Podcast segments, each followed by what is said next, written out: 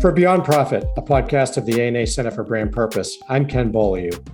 Can a company be truly purposeful if its leaders struggle with their own sense of purpose? It's a thought provoking question, but to the co owners of Plenty Consulting, the answer is a resounding no. Indeed, Jennifer Mulholland and Jeff Shuck have built the business in part around the conviction that the old system of win at all cost achievement and top down management isn't sustainable. They believe that leaders today must clarify their passions and what they sincerely value. And in doing so, they can be a more powerful presence in the workplace and drive a purpose strategy more authentically. When people thrive, Jennifer and Jeff say, performance follows. To discuss this important topic in more detail, I am joined by both Jennifer and Jeff. Before becoming co owner of Plenty Consulting, Jennifer was Chief Innovation Officer at SunGard, a Fortune 500 tech company. Her mission is to elevate consciousness in leaders, teams, and communities. Jeff is a lifelong coach with deep experience in leadership development and social impact strategy. He co founded the fundraising firm Event 360, raising nearly a billion dollars for charity over 12 years. Jennifer, Jeff, welcome to the podcast. Great to be here. Terrific. So, Jennifer, I'd, I'd, like to start with you. You both believe that there are five fundamental keys to a purpose driven organization they are strategy, leadership, well being, community, and funding. Well being is one area that you rarely hear discussed in any kind of purpose conversations. Why is that, and why is it so important? Yeah, it's actually the heart of the organization if you think about it, because people make up the organization. And if people are not healthy, happy, and well, the organization cannot be so too. Mm-hmm. So we really place a lot of emphasis on being well and that means physically, mentally, emotionally, spiritually, financially. Um, at the simplification of the idea is that when you are well, when you have innate well being, which we all do, you have vitality, mm-hmm. you have energy, you have life force running through you that helps to propel you forward using your skills and talents and being able to follow your passions you know what you care about and why you care about it channeling that to the organization that you work for or the cause that you're leading and the opposite of that is when we have lower well-being when we have burnout when we're fatigued when we're tired when we're overwhelmed you can just feel in yourself you don't have the capacity to give it all right? To whatever you're doing. And there's such an interconnection between the business brand and the organization and the people that make it up. And so the business or the organization can't really be well in its own macro entity if the mm-hmm. individuals are doing too much, if they're um, not supported in the best way, if they are on the brink of burnout and overwhelm. So we really help leaders and organizations find what being well to them looks like and feels like and ensuring that the employer and leaders of the business are taking it seriously because it's not a fluffy thing. It's literally the engine the mm. life force the vitality the resources that can propel the organization to do what it's here to do. I love that you said fluffy and Ken, love that you started with this question.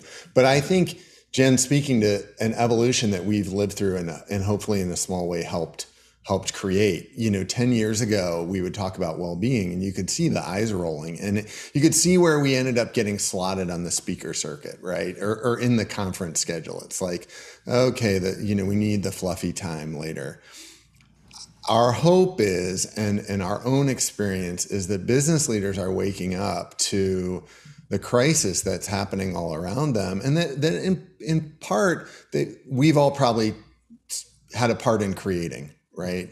You know, especially after the last two years, where everybody, at least in in the businesses we work with, has actually worked harder, right? They were nobody was sitting at home; they were working at home and working probably longer hours with with absolutely no interaction with anyone else.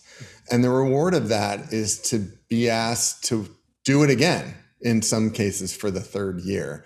So there's a, there's an absolute crisis of well-being in this country right now and when people have lower faith in government than they've ever had most people come from a broken home fewer people than ever belong or identify with a religion all of the traditional institutions that used to to take care of that well-being aren't around anymore and mm-hmm. business is the entity that we're looking to so it's been fun for us to see that in the five things you named at last.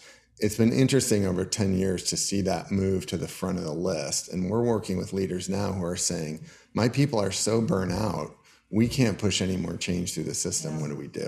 Right. And I would I would just add one other comment mm-hmm. for the context that Jeff shared that's really helpful and it's really the heart of our ethos is this idea that you don't live a personal life and a professional life we all live one life and we are that common denominator.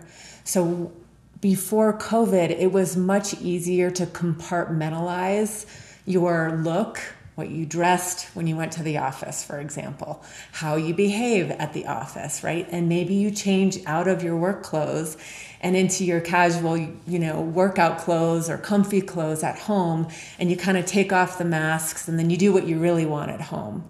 Well, those days are completely over. We were actually we were talking about this a decade ago about this kind of new paradigm coming, but COVID just put the crescendo on it.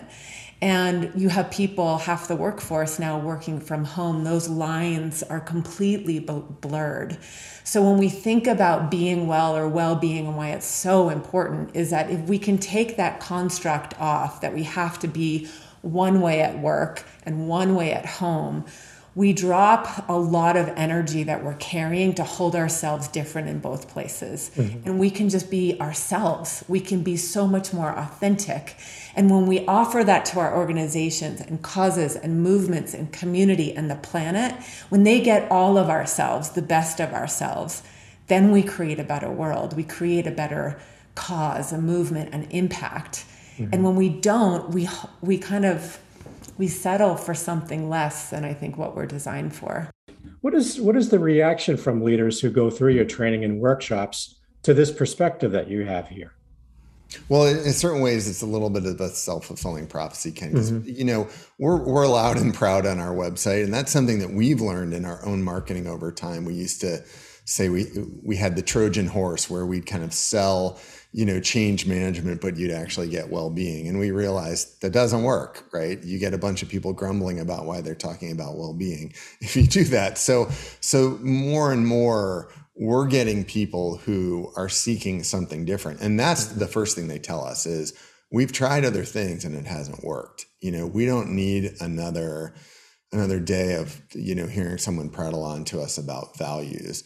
We actually need to connect with each other. So the first thing I think we we experience is just a a settling. Like you can see people's shoulders start to drop. You can see people lighten up. And and that's like Jen said, that's accelerated over COVID where people haven't had even open time to communicate with each other, right? We all tried to do, you know, Zoom happy hours for 3 months until we realized this sucks. So like just people getting together having open space to connect, you know, being in a place where it's safe enough. We say we we're not trying to challenge your comfort zone. We're trying to expand it, right? We're trying to make it safe enough for you to share things with people you work with that you might not otherwise. And I would say in a day and a half, two days, we go from kind of relaxed at ease to people really saying, I've been missing this. You know, I'm coming home again wow. is a is a quote I feel like we hear a lot. I'm You've reconnected me. It's always been here. I lost it a little bit, but you helped me find my way back. I think people start to see the value of slowing down so they can speed up later. I think mm-hmm. we have a bit of a crisis with a lot of people on too many hamster wheels. We're included in that. We don't have it right. But the pace of life, the pace of business, mm-hmm. the multitasking, the demands, the responsibilities in our jobs, they're real and it's a lot, especially if you're a parent or have partners or running community engagement. We're all into a lot of different things. So mm. when people can be removed from that hamster wheel environment mm-hmm. and take the time to slow down and really tune into themselves and integrate their intellect and intuition and their smart head and their wise heart. And we blend a lot of that together. Then magic happens and they start to see more of the wholeness of who's who they are, which is what well-being is about. It's about being whole mm-hmm. as much as it is being healthy and happy. And unfortunately, I think in the past, business has really rewarded one side of that the mm-hmm. intellect, mm-hmm. right? Or the masculine nature of all of ourselves. And we miss out on talking about and harnessing the intuitive, the knowing, the quieting, the wisdom in the room, listening to each other. So there's a lot of juiciness in that place that we see when people take the time out for their teams. Right. To hear what's really going on beyond the job description, beyond the role that we're all playing in business. Who's the human behind the scenes? And then when we can get to know that person outside in the team or within ourselves, most importantly, we unlock something that can be made efficient when we go back into our work environments or causes or mm-hmm. organizations we're leading. So, Jeff, one of the one of the core offerings of Plenty Consulting is this whole development of conscious leaders. I'd like you to define what, what a conscious leader is to our audience, and then what values do these leaders have in common? there's three things that we talk about when we talk about what conscious leaders are. And, and this is our, like Jen said earlier, these are the clothes that we wear. They might not all fit for you. So we're going to invite people to kind of try them on for size. But right. we boiled it down to three things. And the first is the uh, incredibly basic definition of consciousness, which is I'm aware, right? Am, am I am I sleepwalking through life or am I actually awake to what is happening in my life? And honestly, for a lot of us, this takes a couple decades to figure out. Am mm-hmm. I just aware of the world around me? Am I aware? Is there a little bit of a distance between my thoughts? Like Jen calls it the observer mind. Do I can I can I see that I'm not always the person who's running this set of stresses and worries and wants and needs? That awareness. And that awareness is really really key and i would say kind of 90% of it is getting that awareness mm-hmm. once you get awareness we get to the second thing which is alignment mm-hmm. so if i'm aware of, of who i am and what i really want are my actions aligned to that and most of the people i would say that we work with are kind of i'm aware but i've realized i'm not aligned right the classic example is I, i've woken up i'm 45 and i'm in a career i hate but at least I'm aware enough to know that now, right? Right, right? But now I need to make some decisions about so am I going to sleepwalk through another 30 or 40 years, or am I going to make some choices that are actually aligned with what I want? And that leads us to the third thing, which is once I'm aware, once I can start to be aligned, then it's about being intentional. It's about making choices that are aligned with the awareness of who I want to be. So it's an mm-hmm. active process, right? And we would say that conscious leadership kind of isn't a isn't a noun, it's an adjective, right? It's it's a walking, it's a becoming. There's always there's we take three steps forward and two steps back and there's learnings and there's practice over and over and over. Sure. But it it revolves around those three elements. Jen, I, I have to ask, do you find that the younger generations have a greater awareness of themselves than do, mm. let's say, boomers, for example? Yes, I would. I think the younger generation is coming into a time of humanity where there's so much information that's accessible and that's coming at them in mm-hmm. different forms. So their mind is like a sieve and I see it in my 17 year old and 11 year old, like how I process information, even though I think I'm quick and sharp and multitasking and been in tech, it doesn't hold a candle to how they are able to connect the dots. Mm-hmm. And some of that is absolutely comes from awareness. I think there's that so there's a lot of hope and it's how we're adapting as a human species because everything's speeding up. So we're learning new skills to take in more information right. to digest that information to distill it and then to align. Okay what do we do with this information now? What information is helpful? What information is hurtful? Does it expand us? Does it contract us? So all of those things are kind of wrapped up when we talk about becoming more aware. It's really becoming aware of the physical body's instruction or mm-hmm. immediate knowing what's on or off for you. And as adults, I would say, I mean, I'm almost 50, Jeff's recently turned 50, and would say that that has taken longer um, to practice than I think the younger generation kind of. I'm speaking generality here sure. terms, but kind of come into that way but of listening to the cues because we've we've been disconnected from this incredible cue or compass that gives us information all the time about what's on or off for us. So it's really exciting to train conscious leaders and help them become more aware not only of the cues that come in and like coincidences or signs or a random person calls you on the phone or you know you see numbers or you notice something in an email differently that day. And not looking at it as random but looking at it as actual cues that help elevate your awareness. And then what do you need to do with that? Mm-hmm. does it inform you to take a different action or make a different choice. Right. I would say though, I'd say it, I'm so interested hearing your your response to that, Jen, because I do think, and this is the wishful thinking of being on the other side of 50. There's a lot of old dogs learning new tricks, and there's no substitute for wisdom. There's this great quote from A.A. Milne, who wrote Winnie the Pooh, that I love, which is wisdom or good judgment comes from experience and experience, well, that comes from bad judgment.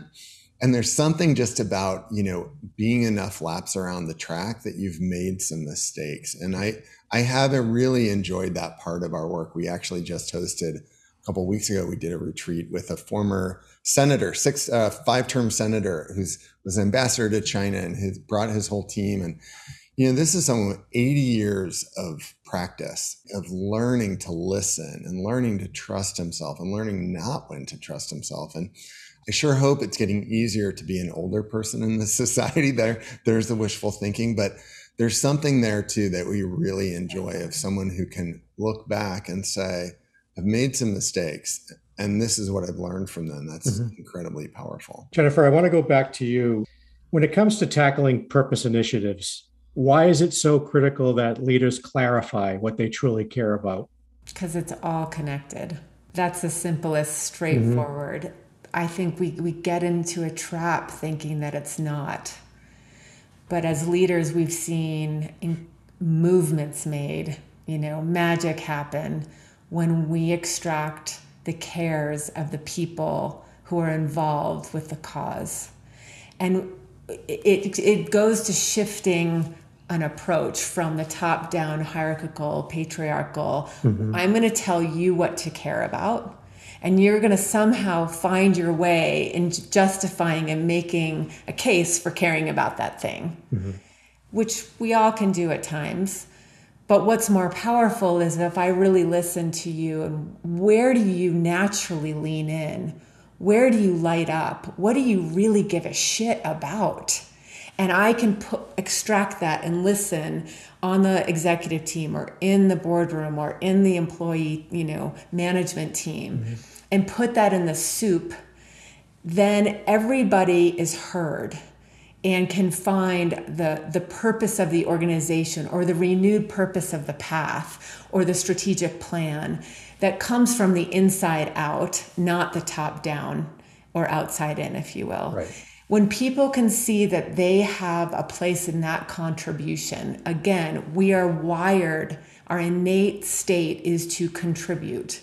And we want to contribute. We don't have to tell anybody to contribute. We're all just finding where can we be aligned enough so that comes out in um, a really purposeful way. But when an organization asks their people what they care about, it's almost like lighting a torch because that passion that's centered in the heart passion cannot be manufactured we do not believe. Like mm-hmm. i can't really tell you what to be passionate about. But what if i can align to what you are naturally passionate about now that has momentum. It has energy. It has a spark. It has fuel. And it ignites every other area if we can really get clear about what do the people care about and then how does that relate to the brand right. or the organization or the company or cause, if you will? What's the common ground of that care? And it's amazing when we start from that place, then you don't have to make a case about why people should care about it because it's it's natural. They see themselves in it mm and then they're more motivated to get to work and to get mm-hmm. it done and to ground that passion. You've made the organizational case. I want to go on the other side and say there's another reason too. I mean, absolutely the team performance, the company performance, the morale, all of that increases if we're aligned on things that are, were truly authentic to us. There's another side of it that's equally important, which is at a certain point, why would you spend your own time on something that's not it's not valuable to you? Right. You know, and right. And that's a that's a more vulnerable conversation, but it's often a conversation we end up having with a CEO or maybe a, a founder who's now 20 years into the business and it's not feeling the same. And yeah. you know, there's so I think one of the things we love about our work is like working with these large organizations and these high performing teams, but making this change that is personal for people. You know, you only have so much time. And why on earth would you trade your passion for someone else's money? Right. You know, there's just no need to do that. And I think when you start to open people's eyes a little bit, like, well, what if you didn't have to do that? You know, what if you could align how you made money with what you really cared about? And maybe you wouldn't even have to leave your company. Maybe you can just do it right here. It's it's really transformative for people. And I, I think some of our most rewarding success stories are the organization has changed, the growth trajectory has changed, and people come back and say, I'm so much happier. Right. Mm-hmm. And that that last piece is the kind of the piece that right. you right. end up feeling. Because passion about. creates fulfillment. I think that's what Right. When we feel fulfilled, when we feel like our our passion is is being channeled, we have a place to put it. It's that creative force. It's that life force, to be honest, that lives in all of us. Then we are purposeful. So right. that's the the means to create a purpose-driven organization Correct. is really consider and slow down and think about and create space for your team to find what their passions and purpose are, and that will contribute to the passion and purpose mm-hmm. of the brand. Hello, Beyond Profit listener. If your business is finding it challenging to define its purpose, I encourage you to download Discovering Brand Purpose, a complimentary playbook from the ANA Center for Brand Purpose. This robust playbook provides valuable advice from purpose experts on how to uncover the why of your business and ensure it's authentic and sustainable. You can download the playbook at ana.net slash brand purpose. That's ana.net slash brand purpose. Now, back to the show.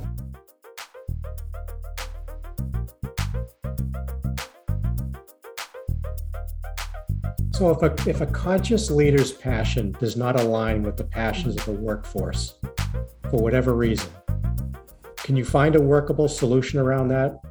Yes, I think you can. Often it's timing. I think a lot of the writing on the wall is that it's not really a sustainable plan. Right. Passion is sustainable. Purpose mm-hmm. is sustainable and it's scalable.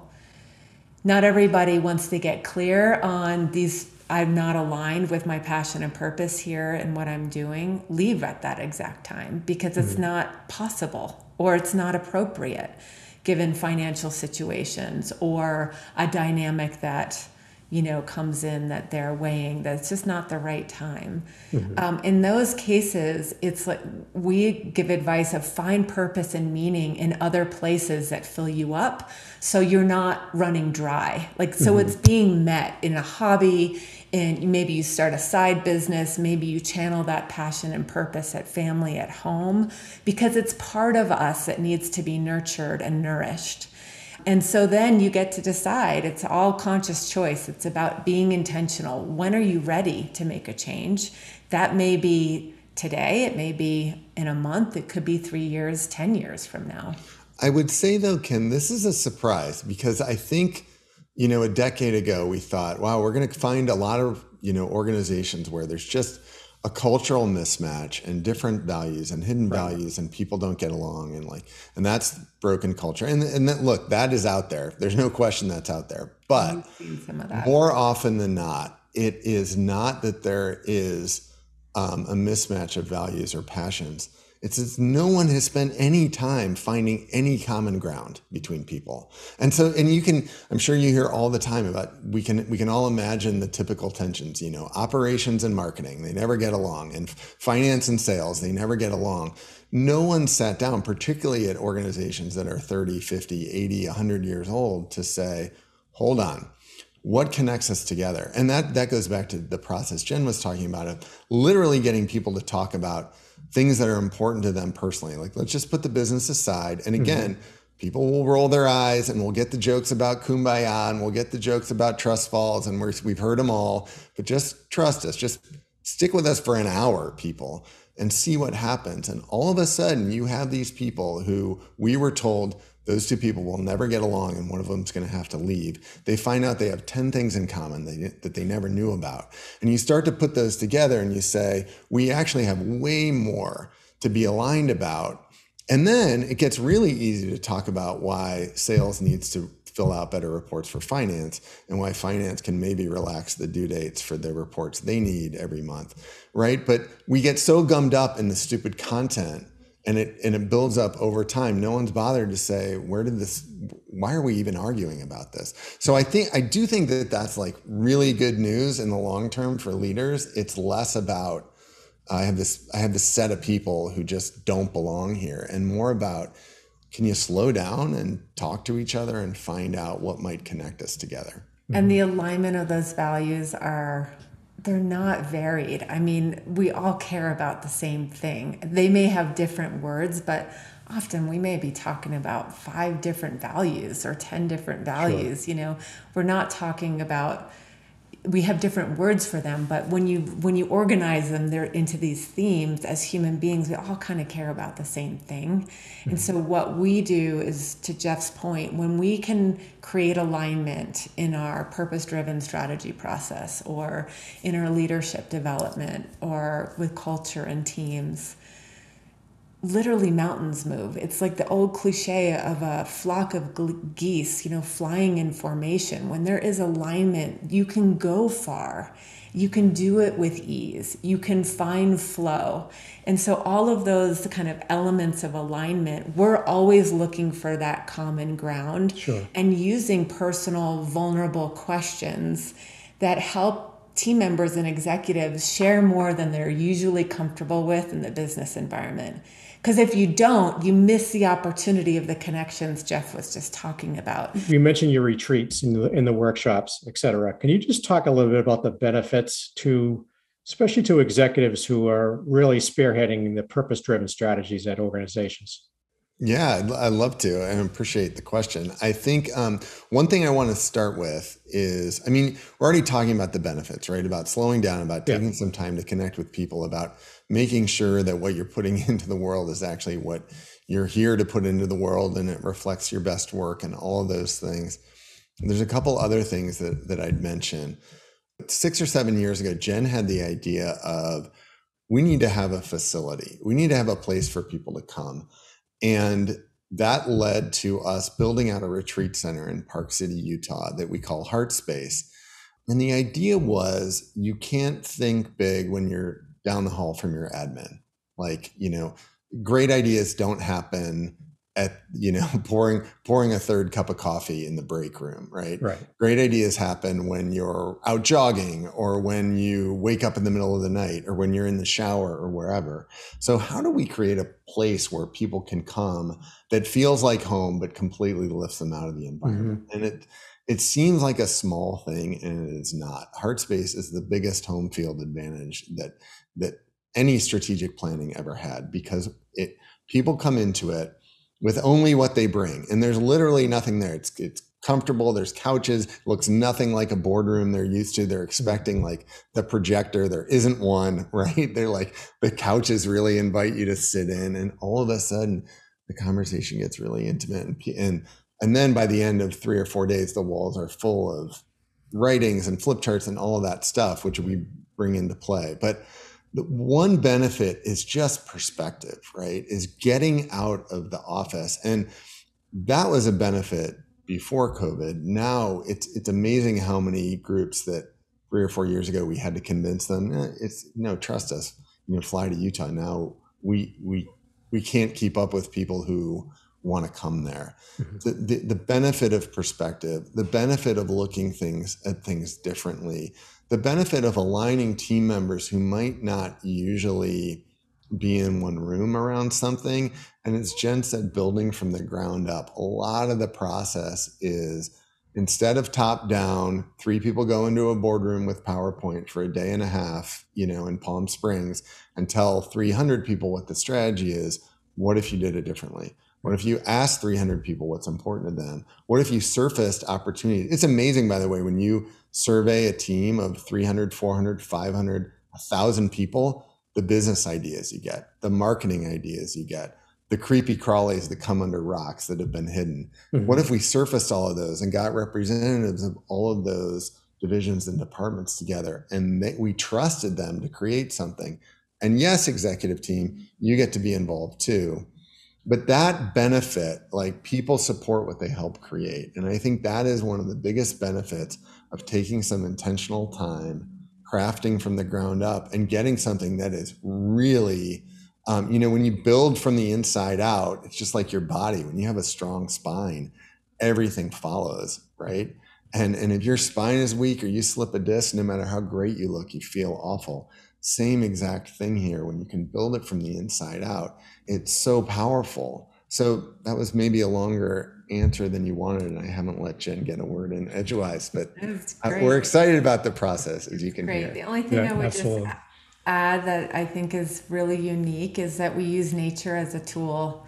Um, I'm calling in from Heart Space right now, and out my window is Park City Mountain Resort, and we're surrounded by you know the some of the best mountains in the world right outside our door and we have hiking nice. paths and a hotel right next door and we do love nature ourselves and we use it as a tool because when we can create open space we clear the mind and we we we make room for insight to come forth insight in what we're hearing being shared with each other, insight and wisdom that bubbles up from our own body and being.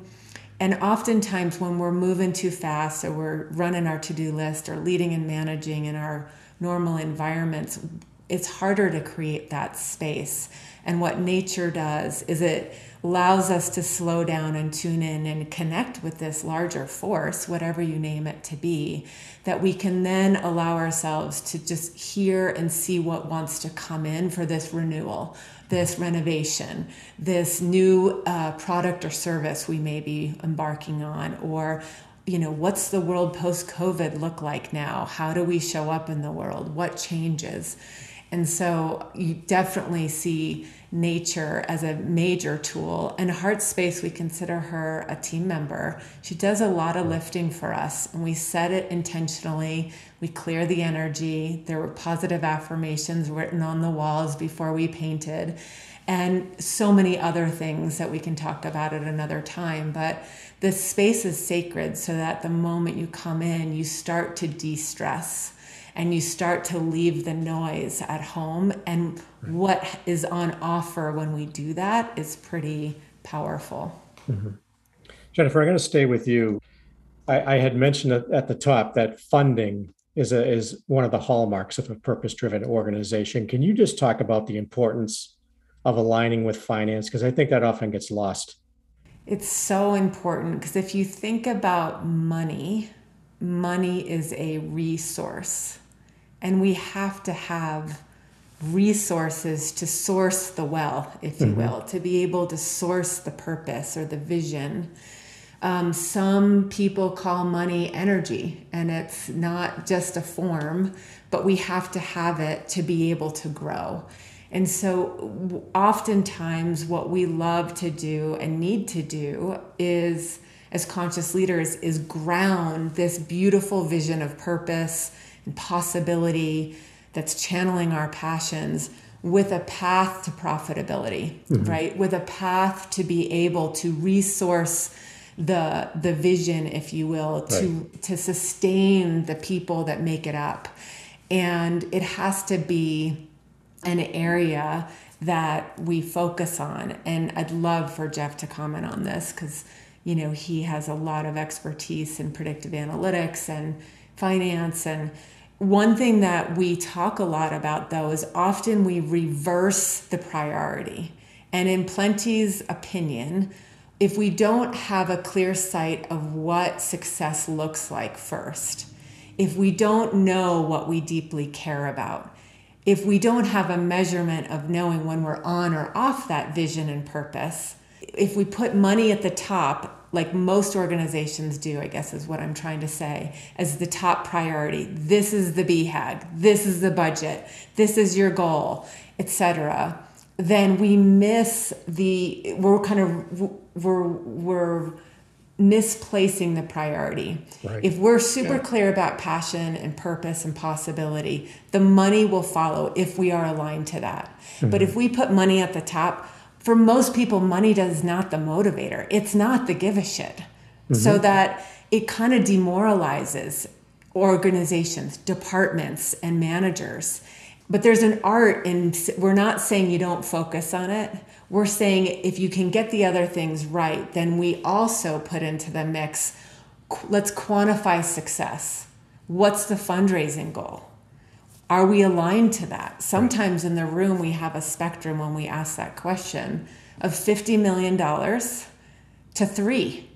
And it's such a gap between the people in the room of what success looks like. So, money is so important, funding is so important because it's really help us, helps us sustain that passion, purpose, and possibility. But we do a lot of work to make sure that it's not the top motivator and it's not the top focus, but it's in the mix. I'll quickly tag on. I think I love the point that you know money is a tool and it's not the means to an end. And often when we're working with organizations that have gotten off track, it's because they reverse that. And so mm-hmm. they, it's not about building a great product, right? It's it's been about top line or, or we've lost sight of you know stewarding our customers. It's because it's all about margin growth. And so just getting the the mix right and looking at revenue or sales or margin as a tool to something else is really important. But there's something else i want to say that goes back to what we said at the beginning which is i hope people listening can see we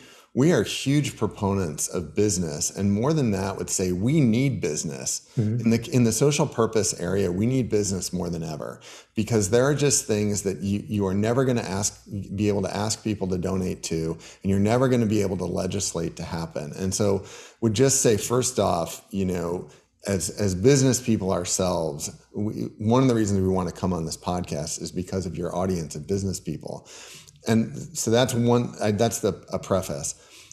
I spent a lot of my career kind of on the on the side of the equation that says look if you get social purpose change agents access to the tools of commerce something powerful will happen. And, and we believe that. And we do a lot of work with nonprofits and a lot of work in the social purpose sector. Mm-hmm. but through that work we started to think about the opposite. Wait a second what if you got people who already have access to the tools of commerce, the motivation of purpose? What if you, what if you, what if you did it the opposite way, right? Instead of like, wow, trying to get these these wonderful social purpose entrepreneurs like one million dollars so they can that works wonderful. Right. But you know, there are a billion, 10 billion, 100 billion dollar companies that can make significant movements in the in in in positive change if we just inject them with the tool that's called passion or the tool that's called purpose. And that became i think a, a real interest of the two of ours mm-hmm. of and there's and again not to take anything away from the nonprofit sector or the social change sector. That's important work and we love doing it. But it's really interesting to think about it differently. And if you can get people who already have access to funding and capital and the, and a customer base. And you can get them to think just a little bit of their time about a better world. It's amazing what happens and we need those actors right now. We need them. Right. you know we need ford and chevron and amazon to be thinking about a cleaner environment and better working conditions. What's your advice for brands that want to take a stance on an issue weigh in on an issue First of all, we need your voice. That's what I would say. We need the voices of brands, um, nonprofit, for profit, you know, jurisdictional, governmental. We need you to speak up but we need you to speak up in a way that that's meaningful for you and and i think that's sometimes scary because it feels like you know there's this set of things that we all know you say and you don't say and mm-hmm. i think we're i would lean people into something that's maybe broader than that in that to jen's point finding what's authentic to your team first of all to you as the marketer finding then what's authentic to the tradition of your brand mm-hmm. and where you want the brand to move because brands are allowed to change and evolve what's authentic and resonant with your customer base and then where can you add a, diff- a, a difference right mm-hmm. you know i do think we need action that's beyond a, changing the image on your instagram you know honestly we would recommend brands think, okay, well, what what's specific and true to us that we could really help with, right? Mm-hmm. There's there's a war in, in Ukraine right now. It's tragic. There's a lot of ways to help. The Instagram post helps a little bit, but like where could you go that's maybe more authentic to your brand that you could like specifically mm-hmm. get involved? You know, I'm a beverage company and we're specifically delivering liquid to Slovakia to help. Okay, now that's that's specific. That doesn't help everybody, but it helps some people. And then not always trying to run to get all the credit for that. Right? Sometimes we let we let our our brand speak for ourselves a lot of times and that's why we have a brand and we can let our actions speak for ourselves. So I guess there's probably a tighter curriculum here, but it's, you know, be authentic, find a way that's true for you and find a specific way to help we're beyond the need for platitudes. Everybody's got one now. So the, the people listening have tools that can really be brought to bear in a considered way. You don't have to do everything. I would encourage you to do something. To wrap it up the, from the beginning of, of your lovely question of how we would define a conscious leader, that first part is awareness, being aligned to ourselves and to the outer world, and then being intentional with our choice. As it relates to the question, I would add to the list and coaching that just Jeff just gave is be really intentional with your focus.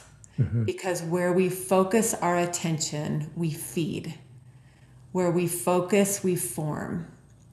So, if we're focusing on the war, we're feeding the war. We, we, we feed wherever we place our attention. And so, if the opposite of war is what the end result, what success looks like, we want it to stop, then we need to talk, start talking about behaving like, embodying, acting with peace, with love, with acceptance. It sounds so silly, but when we started the war on drugs, guess what grew? Statistically, drugs went rampant. We fed it. Same thing goes with cancer right? The war on cancer. We have more cancer now than we ever had. And so we're really intentional when we're talking to brands about where are we focusing? Are we tr- are we do we have not in our language of a strategic statement, for example? Because wherever we are languaging to, we are building, we are growing. And so it sounds may sound silly, but it's really an important checkpoint to say, okay, what is that? What's the highest possibility on offer for our mm-hmm. contribution to, you know, world health, to the healing of humanity, to global civilization, to helping Mother Earth and the planet, you know, survive and thrive? and orienting our behavior an authentic way we can contribute to a better world, ensuring that we're focusing on the right thing and we're not just getting caught in the marketing of the fear based consumerism that is rampant that gets us to buy more, do more, and focus on fear. Right. you know, which is the opposite, I think, that any one of us want to grow. We don't want to grow more fear, right? Mm-hmm. We don't mm-hmm. want to grow more war. We want it to stop. And so, challenging and checking ourselves of where our focus is and how we're languaging that is really in a an aware, aligned, and an intentional choice that comes down to each one of us to make. I think you just gave us a quick a framework. I love it. Less purposeful marketing, more marketing your purpose. Get clear on your purpose and let people know about it. Such great perspective. Jennifer, Jeff, thank you so much for joining me on Beyond Profit. I greatly appreciate it.